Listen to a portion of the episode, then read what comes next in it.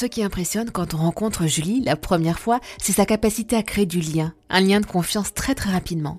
Elle a 26 ans, des cheveux châtains, des yeux marrons, et elle dégage une énergie créative incroyable. Bon, c'est vrai que Julie est plasticienne, elle est étudiante en école de cinéma, et elle se destine à faire des décors dans le milieu audiovisuel. Bonjour Julie, racontez-nous, c'est quoi le bonheur pour vous? Je sais que mon, bonheur, c'est vraiment dans les petits détails. Par exemple, quand on fait des, randonnées avec mes potes, ben moi je vais être euh, en admiration euh, devant des insectes alors que qu'ils en ont rien à faire. Je trouve ça formidable. Enfin, il y a des petits insectes. Enfin, pareil, il y a des petites couleurs et tout dessus. Même pareil, la végétation. Et, euh, je sais que j'ai bon, un souvenir avec des amis. On était allé au Japon. On était allé au village de Nikko. C'est un village qui est surtout connu pour son temple des singes de la sagesse.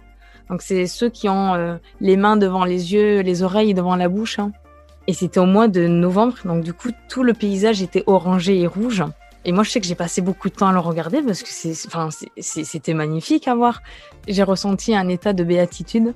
Enfin, moi, j'ai ressenti que de la joie euh, pendant toute la journée. On passait dans les temples, on passait dans la forêt. On a discuté aussi beaucoup avec les, les gens euh, du village. On a pu aussi partager, donc c'était vraiment chouette. C'est vraiment des petits moments simples que j'ai énormément appréciés.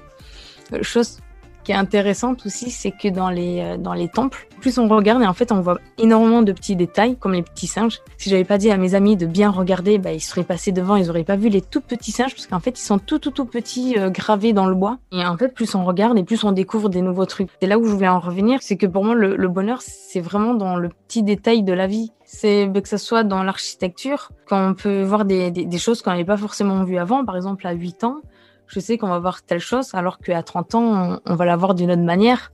Et quand on le revoit avec des yeux d'adulte, eh ben on l'a de nouveau, mais il est différent. Mais ça reste quand même un, sentiment de, ben, de joie. Merci beaucoup, Julie. Ça vous a plu? Vous en voulez encore?